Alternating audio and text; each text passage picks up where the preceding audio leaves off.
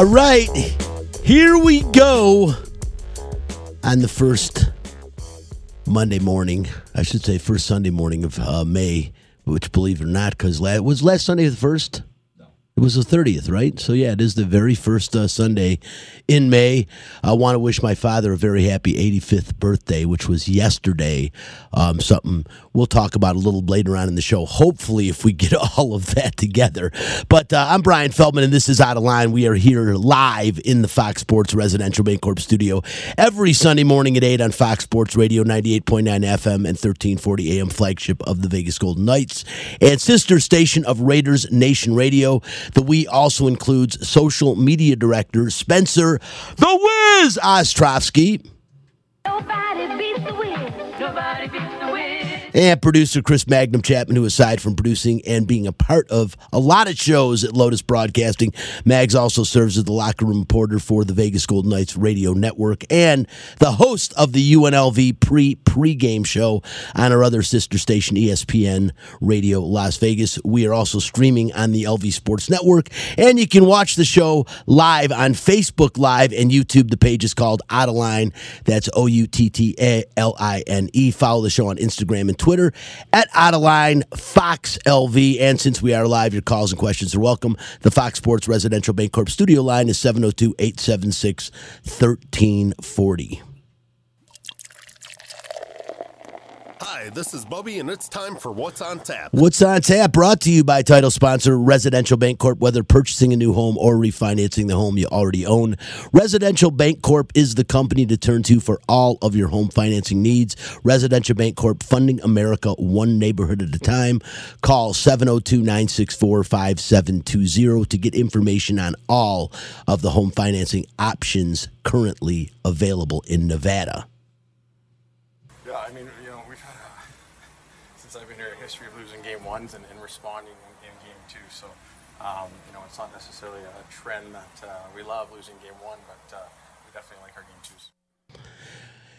And of course, Evander Kane talking about uh, the fact that Edmonton rebounded and won game two last night at T Mobile Arena. Of course, we'll talk all about that shortly during Nightcap. We've also got the rest of the NHL playoffs. Florida trying to do something that uh, only one other NHL team has done in history. It wasn't that long ago.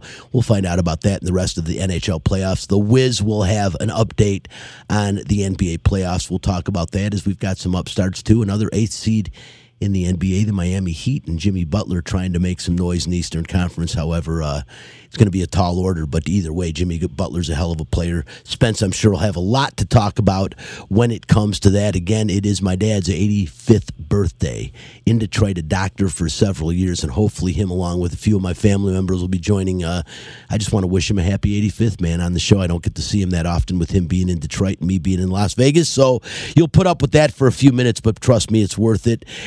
Um, also, uh, Canelo Alvarez, I think no surprise last night, uh, 12 round undefe- um, 12 round I should say unanimous decision in that one there and the Aviators head back to town on Tuesday for a six game stint. We'll talk about all that. That is what is on tap if you are looking to buy a home or to refinance the home you currently own. Contact Residential Bancorp, the company that is funding America one neighborhood at a time. Call 702-964-5720 for details on current home financing options in Nevada.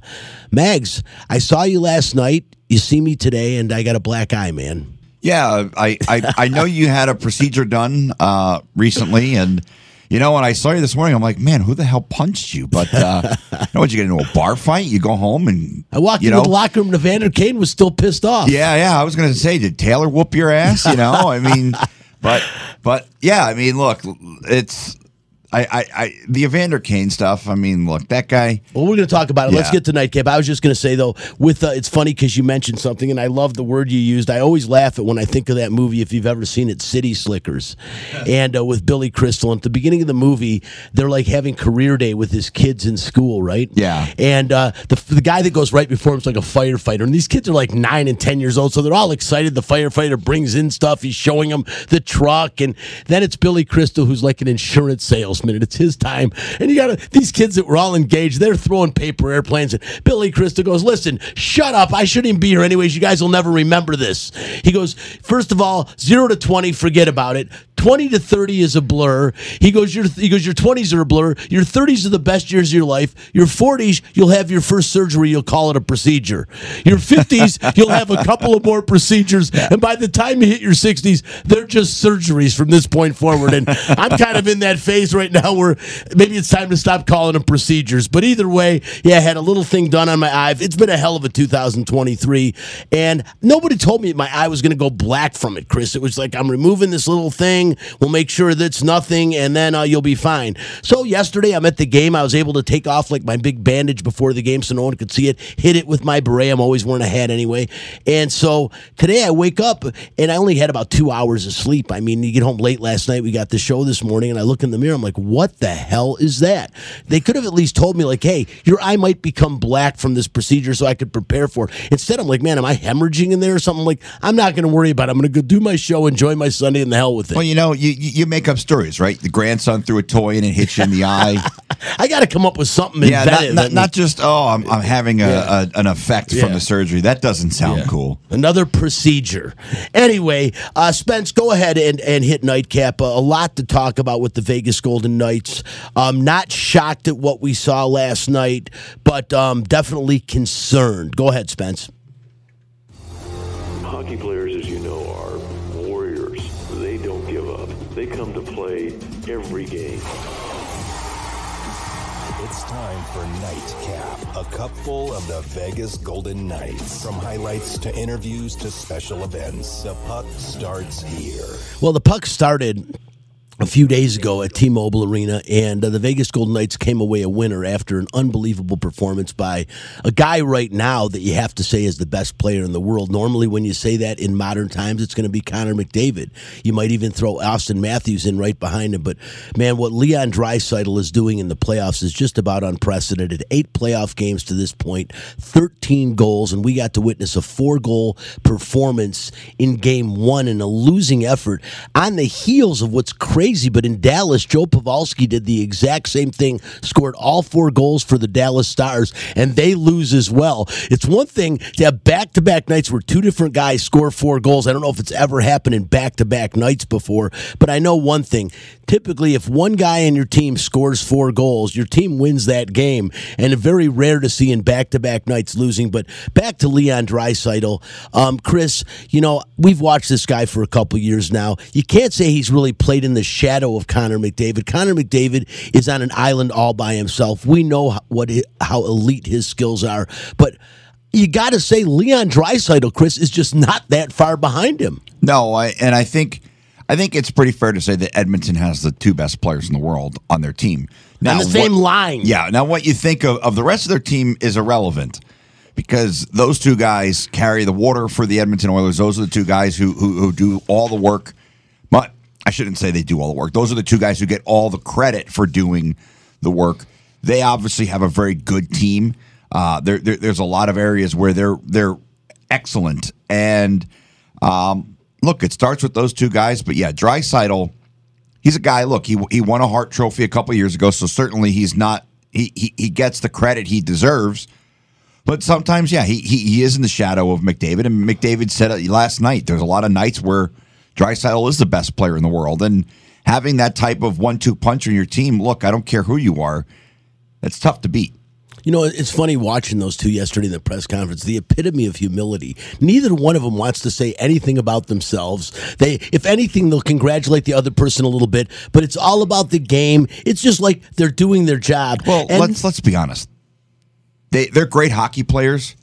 They're boring. Oh my God. Can you imagine? I mean, here's the deal. If you ever want to put your kid to bed, they ought to do children's books because two minutes into the story, the kid's going to be out like Yeah. a light. They are just so monotone and focused, but on the ice, they are anything but quiet. Um, that you've got to account for them on a regular basis. And Chris, you know, I have been saying, and but you know, before I get into that, I do want to play something because, you know, Leon Draisaitl really, I think everyone in the world now realizes that when you talk about the top players, it can't just be Connor McDavid and Auston Matthews anymore. This guy's name has to be right there with the two of them. He is incredible with what he can do. He is great. He's a, a really good two way player. Edmonton is not known for their defense, but Leon Draisaitl can go both, can play both ways. He's great in the neutral zone. He he can he can win draws when you need him to. I mean, there's just nothing the guy can't do. And after the game, in the in, you know, I ran over to the Edmonton's locker room. I wanted to hear what they had to say about it. And a guy that really has stepped up his game, especially uh, in on special teams and on that power play, is Evan Bouchard. He has really became an integral part of this Edmonton team. And earlier on, it was tough, kind of fitting in with guys that are so good that you've got to kind of run the point on this. And Bouchard does it. And after the game, uh, you know, he was asked about you know Leon Draisaitl and what do you think of this guy? At this point, it's uh, you know nothing surprises me what he does. Um, win another two tonight was it at 13, right? In eight games, it's something that uh, doesn't happen very often, and uh, like I said, it doesn't surprise me that he's doing it. I mean, uh, you know, if you play with him, I guess you're not surprised. Still watching him, you know, I marvel him. I, I'm always looking for 29, and it seems like he's on the ice all the time, and he's always in the mix, and his teammates are always looking for him because he just has a way of finding the back of the net like almost nobody I've ever seen before, and especially right now in the playoffs. It is unbelievable. He opened up the scoring again yesterday after four goal performance in game one. He gets two more yesterday. I thought, man, back to back hat tricks would have been. When has that happened? And this is how you know dynamic he is. But that line itself, Chris, when they're on the power play, and I, I, I and that's what I was going to say before we listen to uh, Evan Bouchard. This team on the power play is like no team I've ever seen before. I mean, Gretzky on the power play years ago was unbelievable with Jari Kurri and Paul Coffey and the guys they would play with. The old uh, Pittsburgh Penguin team with Mario Lemieux, Jaromir Jagr, Russ Francis, they were as dangerous as could be. But I will tell you what, when you've got Connor McDavid and and, and Leon Draisaitl, as you said, arguably the two number one and number two best player in the world on any given night, they can flop orders. Then you add guys like Evander Kane, a guy like Ryan Nugent Hopkins, who also was a hundred point scorer this year. You got a guy like Darnell Nurse, Evan Bouchard. I mean, they just keep coming at you in waves, Chris, and it is such a hard thing to defend. And that's the bottom, the remedy. The one remedy that we said is you've got to stay out of the box. And in both games, it hasn't been two minutes into either game without one of the Vegas Golden Knights in the box. Now, in game one, they overcame it. They they they got that they they got the equalizer and they were able to play with them. They they for the most part stayed out of the box. I think three penalties in game one. You can live with a penalty a period, but when you start getting into six, seven penalties a game, Chris, you were in a lot of trouble playing this Oilers team. Well, yeah, and that's the problem. The other night they had the response very quickly after that first power play goal. Last night they didn't. They committed another penalty, and all of a sudden they're down to nothing. The, the here, here, here's the issue that the Golden Knights were facing. Five on five, it was one one. Golden Knights gave up three power play goals, and they gave up a shorthanded goal because Shea Theodore got lazy with the oh puck. Oh my and God, was that bad? You know, I it was a bad goal too because it should have never gotten well, through. yeah, I mean, I, I, well, I think part of the problem is, you know, Theodore was never going to be able to to to hang with with McDavid one on one.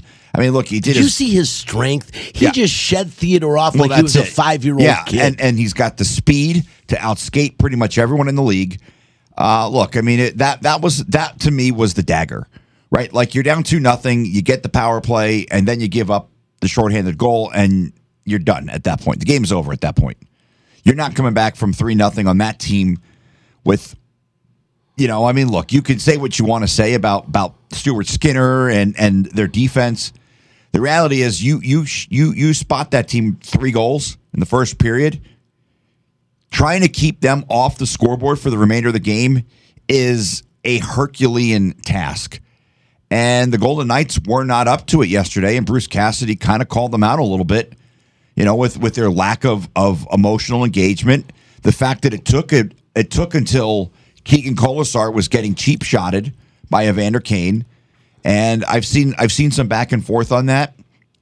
The reality is, at least from my perspective, Keegan Kolesar at, at that point is defenseless. Oh, for- it's terrible. Kane for- was literally rabbit punching him in his kidney. Yes, I mean that's and he's, and he's and he's holding Kolesar's arm back so he can't block Yeah. the shots. Um, and that, can you know, Chris, you know, as as slight as that might look, you know, just some rabbit punches to the kidney, and you do have a lot of pads back there. I mean, you're you're pretty much padded up in most places, but still, something like that, you know, if he does get a few punches in on bare skin and hurt him in his kidney in that area, that can keep him out for a game. Well, yeah, I mean, that's- that's just it's just flat it's, out it's, cheap. It's dirty, is. and I mean, I, I I know Edmonton fans probably will will defend it, and and that's fine, but you know, the, we we have very different perspectives of it, and in my opinion, a guy's defenseless on the ice. You should not be holding his arm back and punching him while he's laying on the ice. Now I understand, you know, you and I we're we're we're, we're, we're we've been hockey fans a long time and we remember days where where things like that were acceptable. In this day and age, that's not acceptable. And the game evolves and you know the, the the reality is I look, I I respect the hell out of Keegan Kolesar because he's a guy who doesn't have the most talent, but he goes out there and he plays his ass off every night and you you you see guys are willing to to to you know Mark Stone talked about how pissed off he was that it was happening because Keegan is willing to go out there and defend his teammates every single night. Yep. And and Bruce Cassidy mentioned that and Brady McNabb mentioned that. So I think the Golden Knights are going to ramp up the physicality in game 2 or game 3. The problem is they can't let it become the focal point of what they're trying to do. They can't commit dumb penalties, but I do expect some type of response. And I, I think that it's pretty clear who the response is going to be on. And we'll see what happens at that point. you know, Chris, watching that game, it's not surprising that it got physical. Usually, games two and three in, in, in any playoff series are the games when if one team gets dramatically behind, the game starts getting chippy. And you knew once Edmonton was up four to nothing, sooner or later you're going to start seeing the physicality come through. You're going to see the bruisers start going at it with each other. You're going to see what it is is you're trying to make a statement uh, going forward because you kind of washed this game, and it, it, it, you know, especially by the third period, you saw that there was a lot of physicality. But again, it got to the point where it was it was a little bit stupid. And then we go to the post game press conference, and I'm still. I went home last night probably shaking my head half the way home, you know, wondering what the hell went on there. I'm watching Jay Woodcroft, and I felt like I was in some kind of a cult meeting, Chris. I mean, I don't know any other way to describe it. You've got the the meeting from Edmonton, uh, you know, the, I should say the media from Edmonton, you know, that was there, and they're kind of having their own little conversation with Jay Woodcroft, and I, I'm like. uh, Is America at war with Canada? I mean, for a minute there, I didn't know what was going on. I mean, I, obviously, I'm being facetious, but in the same respect, it was like being in the twilight zone. I don't know that I've been in a press conference where I've been kind of that baffled when it ended. Yeah, I, I caught some of Woodcroft's comments on Thursday night or Wednesday night, I should say, and I, I found it a little strange. Like just just the fact that he refused to sit down and and that the uh, He's short. that that the Golden Knights media member or, or media department had to basically rearrange the furniture for for Jay Woodcroft. hilarious. you know, it, it was a bit it was a bit strange. Like like the the the fact that he multiple times said made comments about most passionate fans and and you know the best fans in Alberta and the best fans in Canada. It was almost like he was taking a shot at the Golden Knights fans.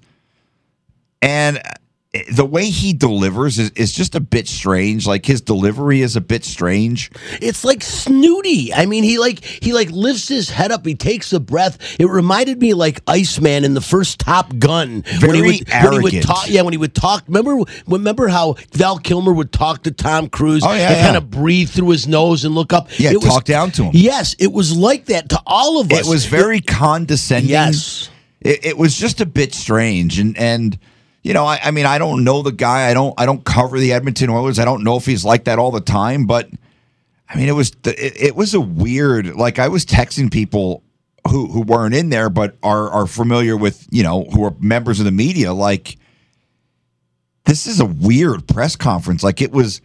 It was very condescending. The whole standing up the whole time. It and- was just and- like you said. It was. It was. It was. It was a little bit surreal. I. I wouldn't. And I, I wouldn't have been surprised if Rod Serling would have come back to life and walked out and said, "This is the Twilight Zone Yeah, I press mean, it was- conference." it I mean, was- it, it was just very eerie. I, it was. I, I walked away from from listening to Draisaitl and McDavid and then watching that unfold, saying that I'm glad I don't cover that team. yeah, me too. Like Even for- the for- guys in the press, the way they sat back and you know, and I'm well, sorry, they, have been conditioned. You yeah, know, I mean, crossing their legs like they're entitled. Well, and I- and I was just blown the hell away. I, like, I don't have any issue with, with those media. I mean, look, those guys they they've been doing it a long time. There's some really good members of the media. But for- Chris, for- but what I have was- a problem with, is they put themselves in their own little bubble. It was like it felt like at times nobody was in the room but Edmonton's media and and Woodcroft. Well, I mean, I, I I think that's okay though, right? Like like I don't I I, don't like I don't need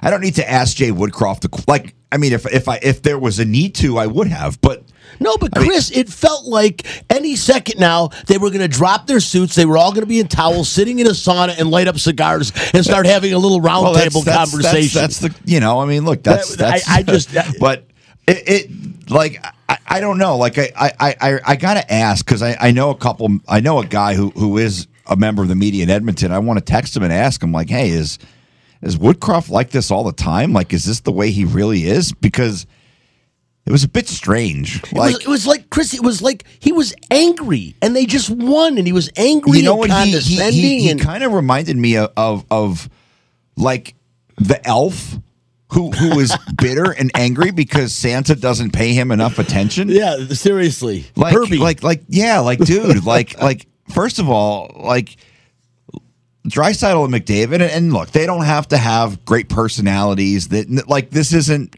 you're not this isn't Miss America, right? You're not being judged on your personality and your smile, but I mean, Draisaitl smiled once. McDavid didn't smile at all. Well, you know, I, I talked I to those love- guys at the All Star game last year. They didn't smile. No, th- th- there's very little. I, I talked to Draisaitl during the last Edmonton game here. Yeah. I went and talked to him. And, you know, nice, he gets his stuff up. But, I mean, dry is a great way to start his name. Yeah, dry. Because, I mean, I He's mean, definitely he- dry. Draisaitl. I mean, you no, know, and, no, and- I mean, look, those, those two guys, like they are, they are like, look, all the respect in the world to to what they are Oh, on the ice. I mean, they're they're unbelievable. I mean, watching McDavid. Look, I don't know about you. I never got to see Michael Jordan play live. Never. many, many times. you know, many times. And I feel like, from a hockey perspective, I am watching Michael Jordan play. Now, maybe maybe a, a, a more appropriate reference would be Kobe Bryant because obviously Gretzky and Jordan were were in that same era, and I know McDavid's a little bit after Kobe, but I feel like I'm watching Kobe in his prime, and I feel like Drysidle is is LeBron. No, I get I get the reference, and it does make sense. And the one thing that is what what, what to your point, what I would watch Michael Jordan do because I did see him play live. There were times when it looked like he was by himself out there, and that's what I see. That's with, what you see with that is McDavid. McDavid. Yeah. he decides all of a sudden, you know what? I'm going to turn the rest of you into pylons for a few minutes and skate around you. Yeah, the and Golden he just Knights does. could. It doesn't matter, right? Like No. Edmonton wears orange, but you could put that orange on the other team on the ice because it looks like he's skating around orange cones Yeah, sometimes. The officials had as much chance of catching him as the as the Vegas Golden Knights did. I mean, he is he is that ridiculous of a player. And if you get a chance, there's at least one more game minimally at T-Mobile Arena, depending on what happens. Game five will happen. If you haven't gotten a chance to see the Edmonton Oilers and and this team play, who knows? I, I'm sure Connor McDavid and Leon Draisaitl will be together for a while, but they are clicking on all cylinders. And hey, go pull for the Vegas Golden Knights, but watch this team. It's one of the most overused cliches in sports, poetry in motion.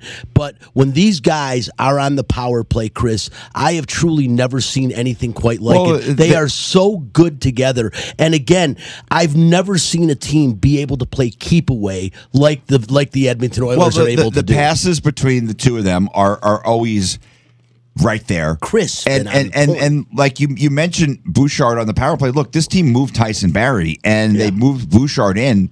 Probably because they knew that Bouchard was was ready. Look, he's a young guy. I think it's only his second year in the league, and he he was a guy who had a lot of success last year. He's gonna he's gonna be a pain in the ass for the Golden Knights when for years to come. first was getting the nod and you could see it i remember when they first were starting to to implement him into their into the power play and into special teams. He was a little bit intimidated. And you know what? Who the hell wouldn't be? Hey guess what? You're going to lead the power play with leon Draisaitl and connor mcdavid. That would scare the hell out of anybody. Bouchard has now embraced that role and he really has become a terror on the point. He is that good. His shot is wicked and he's so good at setting the two of them up. And now that they're all starting to work together and again you bring evander kane into that mix with those two. And my god in heaven that is a very very dangerous Well, and scary team. You, you, you mentioned the, the the keep away. They don't even have a second. It, it seems like they don't even have a second unit because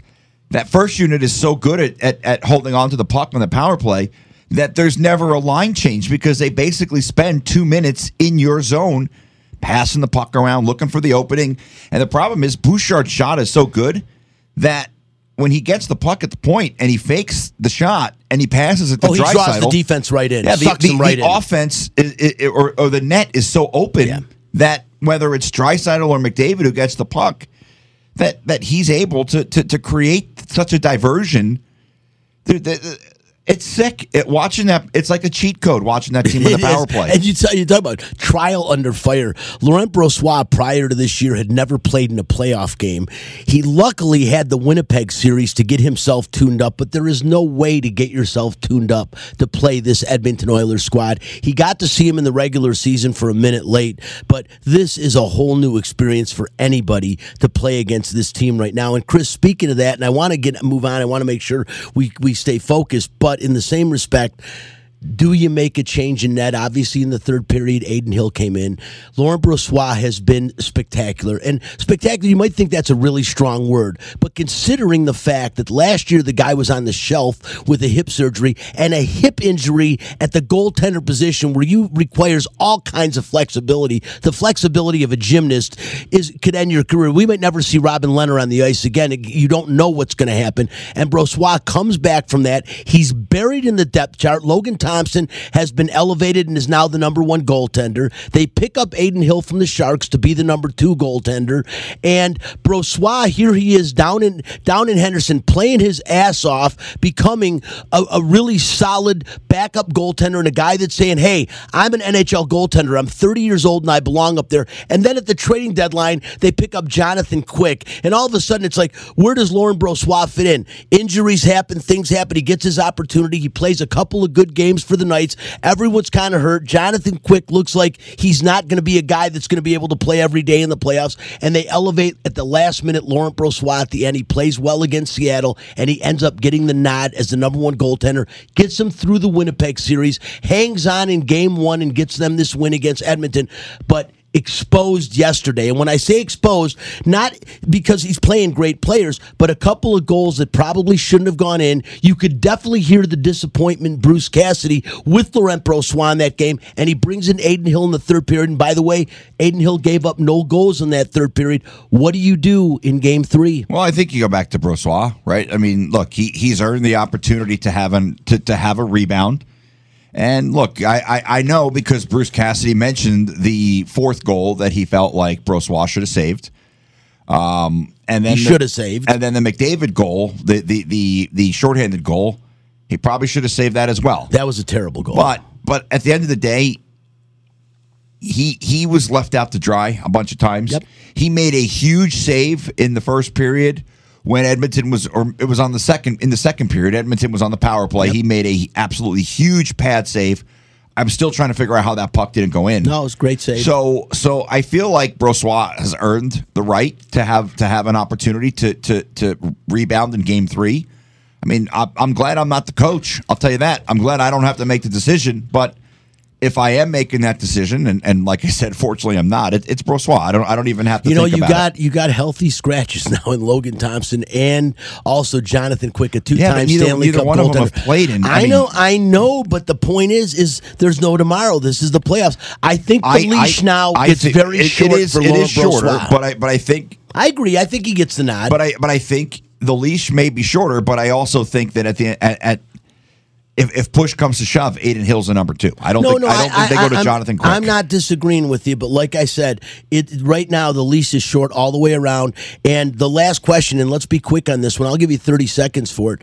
Any lineup changes at all that you potentially see, or do you think they stick with the guys they got on the ice? No one's gotten hurt. No, everyone I- seems fine. Shea Theodore, we know the rumor is he's playing with a broken hand. He missed the one game because he was ill, not because of the injury. But I'll tell you what, Chris, Shea Theodore, we know is one of the better two way defensemen in the National Hockey League. He's really developed into that. He's a huge integral part of this team, but he's not playing well. No, here here's the thing, Brian. I'm not making any changes, but there's guys who need to show up. He's one of them. and and he is one. Jonathan Marchessault being another, and, and Riley Smith. and and and I mean, look, Nic Roy and and Will Carrier. Where are you guys? Yeah, where's the fourth line? Like- other like than I- other than the physicality of Keegan Kolesar, where is that fourth yeah. line? Like, look, I'm not gonna look. Kolesar's not the guy who drives that line. It's it's He's it's- got a goal in the postseason. yeah, and, but but he's he's the guy who's also willing to get it to get punched. Yep. Oh, you gotta have him on the so, ice. So I'm I'm looking at the other two guys on that line, and I know Will Carrier just slowly made his way back in the lineup. But look, it's time to go. It's time to go, guys. Nic Roy has not had a very good playoffs. He's had moments. No, and I'll tell you, Chris, right now, you got a guy, and I understand he is a veteran. I understand he's at the tail end of his career. Are you saying put Phil Kessel in? I, I'm not saying to put Phil, Ke- Phil Kessel in, but I am saying this: Phil Kessel will play his ass off, and this guy eh, has as much drive and desire as anybody. He somehow there was a few times during the season we all questioned, God, is he going to be a healthy scratch Yeah. soon? And then all of a sudden, Phil Kessel would score two goals in two Well, well, games look, and find his way back in the lineup. My question is, guys, you're talking about Nicholas. Now he's a centerman. You, you know, you want him centering line, and that's not really Phil Kessel's position. no, but you could have But- you could have Amadio or Howden do that. I was going to say, you know, and, and, and that's the whole thing. You know, guys like like Awa, even a guy like Will Carrier, who is a physical player, a guy that had his a career year putting pucks in the net. He's had some injury issues. He just came back from an injury, and he's not playing well right now. Phil Kessel was playing right up to the playoffs. He played all 82 games, and the bottom line is this is a grizzled seasoned veteran who right now is probably starving to see the ice Well, again. the the last thing I'll say about it is you need offense. Phil Kessel has the ability to provide offense for you. You're not getting it right now from Nic Roy or William Carrier. I think Carrier's now played three games in the playoffs. I don't think he has a point. Nope. So uh, Nic Roy, I don't think has a point. Nope. So at the end of the day, if if I'm looking at making changes, that's where I'm looking. And I'm trying to. If I'm Bruce Cassidy, I'm fig- I'm try, I'm I'm like talking to Miss Cleo on a way to fire to to light a fire under Jonathan Marchessault's ass because he's been invisible. Yeah, like and and not only has he been invisible, he's been bad. And I'm sitting down with uh, I'm sitting I'm I'm having to sit down with Shea Theodore and saying, dude, how's your hand? Because if you're hurt. I'll bring Ben Ben Hutton in, and and you know what? He can at least play, and he's healthy. Not that he, you know, he's pales in comparison at this point in his career to a Shea Theodore has really established himself, as I already mentioned. But the bottom line is, Shea Theodore is got to be there. They need this guy's offense. They need his defense. They need his skating ability, and they need him playing at his best. And if he's hurting and and, and his hand is affecting his head, then you got to think about making a change there too. Spence, go ahead and fact this. You don't like the facts, take your ass back to bed. Fact this. Yeah, it's a fact. The Eastern Conference eighth seed Florida Panthers are up two games to none in the second round of the Stanley Cup playoffs after knocking out the Boston Bruins, who were the best regular season team in NHL history in their first round. Also, a fact, I said they were the first President's Cup team I can say in my lifetime that there is no way they don't go deep in the playoffs. And boy, was I wrong. This run by the Florida Panthers could potentially end with them being the second eighth seeded team in any sport to win a championship. The first one, of course, 2012. The LA Kings and Jonathan Quick, who is a Golden Knight, but right now, Chris, uh, what this Florida Panther team is doing is exciting. It's exceptional, and it's really, to me, based on the play of two players who I'm concerned about right now. And those two players are, of course, Matthew, Tkachuk, who absolutely is a guy that is as dialed in as anyone I have seen in the postseason. He wants to win, and this guy is trying to be Connor McDavid right now. He is playing the best hockey of his career. And of course, I, I said it after the game the other night. What about Bob? I mean, for God's sakes, this guy has shown us before that he has the potential to be an elite goaltender. But Sergei Bobrovsky is absolutely seeing beach balls right now, a cliche used for goaltenders that are absolutely just not letting pucks in the net. And Bobrovsky is making some of the best saves of his career, playing some of the best net minding of his career. And what a time for this. Here, Florida wins the President's Cup last year. They don't do a thing with it. This year, they crawl into the playoffs, and here they are, a team right now that, Chris, I don't think there's a team out there that isn't worried or has their eye on the Florida Panthers. Yeah, well, I mean, Brian, th- this is a team that had to had to fight and claw to get into the playoffs. They they, they were in a battle with the Pittsburgh Penguins and the New York Islanders for for the the a, a playoff spot, and the Buffalo Sabres were there for a little bit as well. But I mean, Matthew Tkachuk, outside of Leon Draisaitl, I think has been the best player in the playoffs. I think he's certainly been the best player in the Eastern Conference during the playoffs. He was the best player in the Bruins Panthers series. Um, so so I mean he and Bobrovsky he he didn't start. Alex Lyon was the guy who got the start in in in the postseason for the Panthers, and you had a feeling they were going to go to goalie by committee. Uh, but Bobrovsky, he's a guy. Look, two time Vezina Trophy winner. Um, so he's clearly capable. They win the Stanley Cup, he'll be a Hall of Famer. It's very possible. Yeah, I mean. He, he, They he- win the Stanley he might Cup. Be, he might be already with two Vezina trophies. He's pretty close. So the, the Stanley Cup would kind of be the crowning achievement Yep. in, in in or the Especially the, this the cherry way. on the on on the ice cream Sunday. But I mean, look, there, there's a long way to go, and I think Florida certainly certainly is is more than capable of of closing out the Leafs. Uh, it would that would that not be the most Toronto Maple Leafs thing ever? You you finally beat the Tampa Bay Lightning first time in 19 years. You move on to the second round of the playoffs, and then you lose to the Florida Panthers, who are the eighth seed. I mean, that would be the most Toronto Maple Leafs thing ever. you know it's it's it's to the point where you're you know you don't scratch your heads anymore this is what happens in the postseason we've said it so many times the difference that goaltenders make of all the sports there is no more position than goaltender in the postseason. People argue and say quarterback but i'm sorry in the nfl defense wins championships. You can win an nfl championship with a marginal quarterback. We've seen it before. Trent dilfer brad johnson the list goes on and on. In hockey if a goaltender stands on his head, another cliche, they can win it all. And we have seen goaltenders make runs in the past. Again, none more more acknowledgeable than Jonathan Quick in 2012 when the LA Kings made the postseason on the last day of the regular season and then had that run to the Stanley Cup Finals where uh, Jonathan Quick was literally impermeable. And I'll never forget it. It was one of the coolest things I've ever seen. But Broski has the chance to do that this year. And as of right now, you know, maybe not playing as well as Quick because he's got a little bit of a better team in front of him than I think the LA Kings had in front of Quick back then. But the bottom line is this is a team that everyone is going to fear. And now that they've taken out Boston and Toronto is also one of the best teams in the league, they eliminate both those teams in the postseason, which you're on the verge of doing right now. Um, I don't think anyone is going to want to play them. But one of the things, Chris, that I saw, and I wanted to talk about this, is in that last game. I watched it. I was was kind of blown away by what I was seeing, but it happened, and it was a shot in the third period off defenseman uh, Jake McCabe took a shot, and I think Spencer, we have the video of it. You have to really watch closely because the shot is so hard you can't even see it come off of a McCabe's stick. But you see Chuck go down, and he gets up and he's shaking his hand. When I slowed it down immensely on my television at home, I saw it clearly hit him in the palm of that. I believe it's his left hand, and you see him shaking it. If that shot coming at that speed, which had to be 95 plus miles an hour, looking at how you can't even see the puck. I got to believe it had to do some damage to that hand, unless he got real lucky and maybe it hit him in the meaty part of this part of his hand. Um, it had to hit bone. And if it hit bone, it had to shatter bone.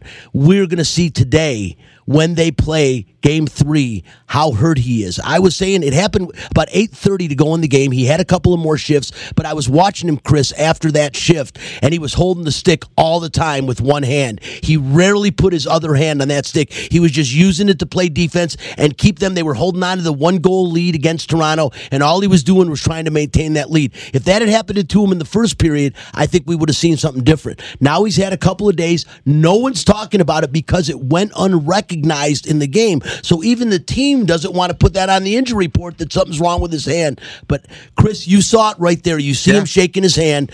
You tell me if that puck did hit him in the palm, which is one of the most unprotected parts of your body when you're playing hockey, that had to do more damage than anyone realizes right yeah, now. no, there's no padding there um, on, on on that part of the glove.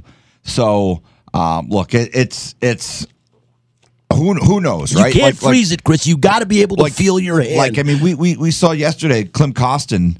There was a, in the third period where he took two shots off his foot, and the first time you're like, "Oh, this guy just broke his foot," and he goes down and and, and he couldn't get up. And you could see him eventually slowly get up, and, and he, he stays on the ice because Golden Knights have the puck in the in, in the offensive zone, and he takes another shot off the back of his foot and he went right to the right to the locker room. He was back on the ice like a few shifts later. So, um, it it's a weird sport when it comes to those types of things. Like sometimes you you, you just don't know, and obviously we'll see today if he's the same player or not. Um, you're right. No, no one's gonna. The, the Panthers certainly aren't to advertise if that's the case, but we'll just have to see how he plays today. Yeah, that's that. That's what we're going to have to do, and uh, you know, I'm I'm excited to uh, I'm excited to watch the game and see what happens and see if I was right um, about his hand because again, I watched it over and over again, and the the craziest thing about it, if you get a chance to see that, and Spencer, if you can play it one more time for him uh, and, and look at this, uh, look at the video closely. You will see that you cannot see the puck come off of McCabe's stick. It's so fast. Watch how quick it, it, it hits him. You see it. And watch him get up right now and he shakes his hand when it hits him. He literally just shakes his hand after he comes up. And you can see, look at this, bam, just a snapshot. And he is holding that hand and protecting that left hand like there's no tomorrow. Uh, we'll see what happens in the game today and see if uh, if if that ends up happening we end up um, getting a getting a good game out of it because I'll tell you right now, without Matthew to Tkachuk, as good as Bobrovsky's been playing, that is a completely different Florida Panthers team. Right now, he is the engine that makes that that that run, and uh, that's just the way it goes. Spence, let's uh, let's move over. Well, before we we talk about that real quick, uh, we might as well finish with the rest of the playoffs right now. Uh, Chris, your Devils uh, down two nothing to the Hurri- you know to the Carolina Hurricanes. Another team that had a really good season this year. Another team that's playing really well. New Jersey used up a lot to get out of the last round, and now they're playing a really tough Carolina team. You know the New Jersey Devils as well as anybody. Can they come back against this team? And basically, they're going to have to win four out of uh, four out of six, four out of Four five. four, to five games. Yeah, look, they they can. Um, they did it in the last series against the Rangers, who I think are, are are probably a lot better than than the fate that their coach met yesterday. Um, so yeah, they, they they certainly can come back. Um, the problem is, will they? I think you you've now got a situation if you're Lindy Ruff where you had this goalie who played phenomenal in the series in relief of Vitek Vanacek and Akira Schmid, but now he's been bad in in these first two games, and and that was the question mark about the New Jersey Devils coming in. How would their goaltending fare in the playoffs? Vanacek was was awful in those first two games against the Rangers. Schmid has not been very good in the two games against the Panthers or Hurricanes. So the question is, do you go back to Vanacek? I don't know. I, I, it's again, we talked about Bruce Cassidy having to make that decision. It's even a worse decision for Lindy Ruff because no matter what he does, he's going to be questioned. Well, why didn't you give Schmid another another opportunity, or why didn't you give Vanacek? So, uh, New Jersey's in trouble, but you know they they, they look they lost two games in, in Carolina. It doesn't really matter what the, the the scores were in those games. What's that? A- Again, I hate cliches, but this is a cliche. We don't we don't have a, have an issue in the series until someone wins on the road. So if New Jersey can hold serve at home and even things up, going back to Carolina, it's any, it's a best of three. It's anyone's game at that point. I'd like to see it. I like the New Jersey Devils this year. I think they're a fun team to watch, and I think that's a decent series. And to be honest with you, I'm not a big Carolina Panther fan, or excuse me, a Carolina Hurricane fan. So I'd love to see, uh, I'd love to see New Jersey come back in that series and find a way to get back into it and win it. And finally, the Dallas Seattle series, the winner of the Vegas Golden Knights and the Edmonton Oilers will play the winner of that series in uh, the Western Conference Finals. And um, you know, series tied at one one. Seattle stole game one. Dallas came back and won game two. Pavelski four un, uh, four straight goals and the only four goals in game one of that series. It was a loss. Um, I like Seattle in this series. I think going home. Um, I, I really think, though, in order for them to win this series, they need to somehow protect home ice and win these two games in Seattle. And uh, and again, it's gonna it's gonna come down to Grubauer uh, for this team. Grubauer, of course, last year probably a little bit bitter. Chicago lets him go to Seattle. Chicago picks up Darcy Kuemper from the Arizona Coyotes, and Chicago wins the Stanley Cup. You know, Grubauer had to be chomping at the bit, like, my God, man, that's my team. I was the cornerstone and the backbone of this team, and now I'm out.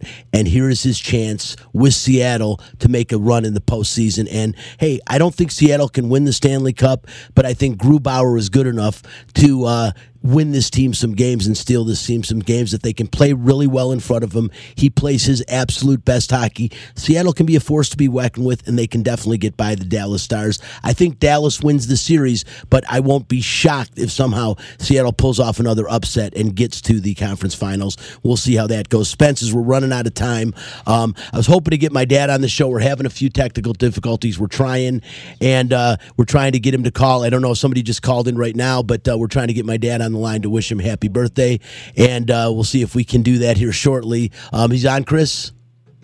No. Oh, okay, good deal. Dad, are you with us? Hello.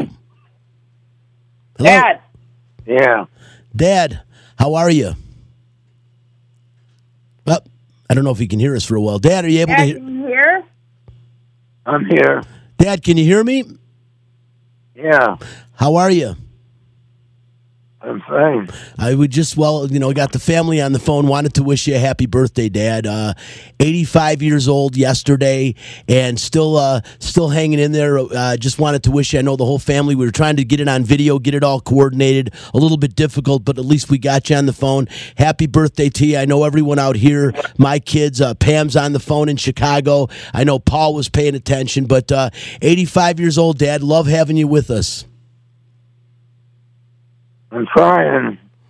I know. Hard to keep on going. Well, Dad, I had something. I put it in my pocket. I don't know where the heck I put it. I was going to bring it out. Matter of fact, I'll show you on video right here if you can see this. Dad won't be able to see it, but uh, people looking on Facebook, it is an old credential, Dad, that I'm holding up from the 1996 U.S. Open at uh, Oakland Hills. One of my favorite uh, favorite times and favorite Father's Day. Do you remember that, Dad? Because I know your favorite athlete of all time has always been Jack Nicklaus. You remember walking around the U.S. Open in 1996 with Tiger Woods as an amateur and Jack Nicklaus uh, playing together? Yeah, I remember that. What did that Gary, Gary Player, Jack Nicklaus, and Tiger Woods played together in the practice rounds. Yeah, we got to, me and my dad followed him around. You know how cool that was seeing Tiger and Jack play at that time, Dad? And the only anticlimactic thing, because it was really cool seeing that U.S. Open, especially with Oakland Hills losing their country club. It burned down a few years back now. But um, the only anticlimactic thing was Steve Jones won the U.S. Open, and I didn't know who the hell he was before the tournament. Yeah, I remember that. Yeah. Well, Dad, listen. I wanted to wish you a happy birthday. I know it's uh, it's uh, what going on eleven o'clock at Detroit time, or actually going on noon, I think Detroit time. But appreciate you uh, as always, Dad. Uh, uh, everything I've done in my life, and I know I speak for the rest of the family. Uh, you know, is is is thanks to you and, and all you've done for all of us. And uh, it's so great to have you on the show, and, and especially to still have you here. Eighty five years old. Happy birthday to you, Dad. All right, thanks, Brian. Take Happy care. Birthday. Thanks, everybody. Have a good day. All right, we love you, Dad. And again, uh, my father, I'll try to get him on video around Father's Day. We'll put him on the show one more time. Uh, Spence, before we uh, exit stage left, we got a few more minutes, and uh, obviously can't leave the show without talking about the NBA playoffs also going on right now. And you've got an eighth seed in the NBA also making some noise. A guy that that I marvel at, Spencer. Every time I watch him play, he's not Michael Jordan, but if you want to talk about prime time when it comes to the National Basketball Association, there's one name that comes to mind right now, and that's Jimmy Butler. Oh yeah, well, no kidding, Brian. I mean, this guy uh, is putting up quite the performance. He misses a game, and then you think maybe he's just injured, and he's going to try to, you know, test it out for the next one. But no, comes right back out and just dominates the game. I think he had like 40 points. He's on one of the best runs I've seen in a long time. You know, it's funny I say that, and yet Devin Booker on the other side of the bracket is putting up maybe even better numbers, and that's kind of going under the radar. So a lot of exciting things going on. You also have, you know, James Harden who puts up maybe one of the best performances I've seen in the past five years in the playoffs without Joel Embiid. And then he puts up an absolute stinker in the next one. So the NBA playoffs are not short of, uh, you know, disappointments and surprises. It's all been pretty good. How about, uh, the, how word about the, word drama, drama Spence? Spence? There's uh, drama. I don't know. I mean, I, it has been entertaining just because it's so unpredictable. You know, I think that when you see a team like Heat, who they barely make it out of the play-in game, and now suddenly they're on this war path to the you know the conference finals, and then you have the Lakers, who are the 11th seed, had like what uh, ESPN gave them like a 0.2% chance to make the playoffs. And that now here they are. They've just gone up against the Warriors. They stole a game away from them at home and now they go in at home and take care of business. It's like you're always waiting for the shoe to drop for someone like the Lakers. At least that's how I felt going to the playoffs. We're just waiting for it to fall under. You know, they get a perfect match, first round matchup against an injured Grizzlies team who's just so immature. And you're like, okay, now they're going to play the Warriors. The Warriors are championship. They're not going to fall for these same things, you know and yet here they are. They put up a great performance last night defensively. The Warriors have always been terrible on the road, and that's why it's so important that the Lakers took that game one, having that advantage. You know, trying to go in and maybe beat them in LA um, it's it's it's really awesome. The, the basketball hadn't ha- didn't have a great regular season, but things are finally picking up here in the postseason. You know, Spencer, you know, Spencer, a couple of guys that I'll mention watching the NBA playoffs that really are standing out to me in a couple of storylines. When I say drama, I'm talking about the dramatic effect of what's going on in that Lakers series alone. One one night the Lakers win by 30, the next night the Golden State does the same thing, and then the Lakers come back. It's it's amazing the ebb and flow of that series, how diverse it is as far as that just far apart. And then you look at another series, Philadelphia. I mean, Joel Embiid out James Harden goes out of his mind in game one, and the Philadelphia 76ers are like, whoa, what is going to happen when Embiid comes back? This team. And then they play together and they look like crap. It's unbelievable. It's almost like the 76ers are better when Embiid's not on the floor, which doesn't make any sense. But I haven't seen James Harden play like he played in game one in a while. And then Embiid comes back and you think, okay, watch out for the Sixers. No not the case. What is going on there, and why can't James Harden and Joel Embiid play together to be one of the best teams in the NBA? With you on that one, it was kind of hard uh, to see because I, I, like you, like when I saw James Harden put up those numbers, and all the thing I'm thinking is, oh, Embiid comes back, and they're just going to go to straight to the finals. I mean, they look unbeatable if James Harden plays like this, but. I think you saw the same kind of effect when the Grizzlies lost Ja Morant for for all that time. You know, they win all these games and I just think that when you have such a big superstar, maybe like a top three player in the league, there's kind of this gravitational pull towards them where you feel like you have to really adjust how you play. You can't play like normal. And I think you saw that when Embiid came back. He wasn't even really all that healthy. And I think that they still had this mentality that, well, he's a top three player in the league. So we got to just keep going along and just, you know, win and lose by him it's hard to make that adjustment because it's kind of like an unspoken rule, I think, on the team. And obviously, I'm sure it's emphasized to get Embiid the ball, but just beyond that, just the way that you play the, your mannerisms, like, oh, I, maybe I'm not going to take that shot. Let me throw it back in the post versus, you know, the game before that where they may have thought, oh, I have the green light. There's no Embiid. You know, we, we all have to step up here. I think you're seeing a lot of that. And I think that's one of the things when it comes to coaching. And I think that's probably a good thing why they have Doc Rivers or hopefully you know, where he gets into the locker room and, you know, you say, okay, we lost this game. You know, it's on to the next one. You know, let's make those adjustments. Let's get Embiid the ball in better places. And obviously he's going to get healthier. But hopefully he talks to his players and say, let's keep that same energy that we had going into that game too without Embiid. You know, let's let's change our philosophy. Let's stay aggressive. And, you know, we always want to get the ball through Embiid, but if you have this shot, you got to take it. And if you feel like it's your opportunity, this is a team where you feel like you can do that. Yeah, I agree. And last thing I want to say on, uh, when you talk about the Lakers series, because that's the one everyone in this part of the country is looking at the Lakers against the defending champs. Uh, to me, the difference in this series has been the play of Anthony Davis. You know, he got ridiculed a little bit earlier in the playoffs. The injuries, is this guy going to stay healthy for the postseason?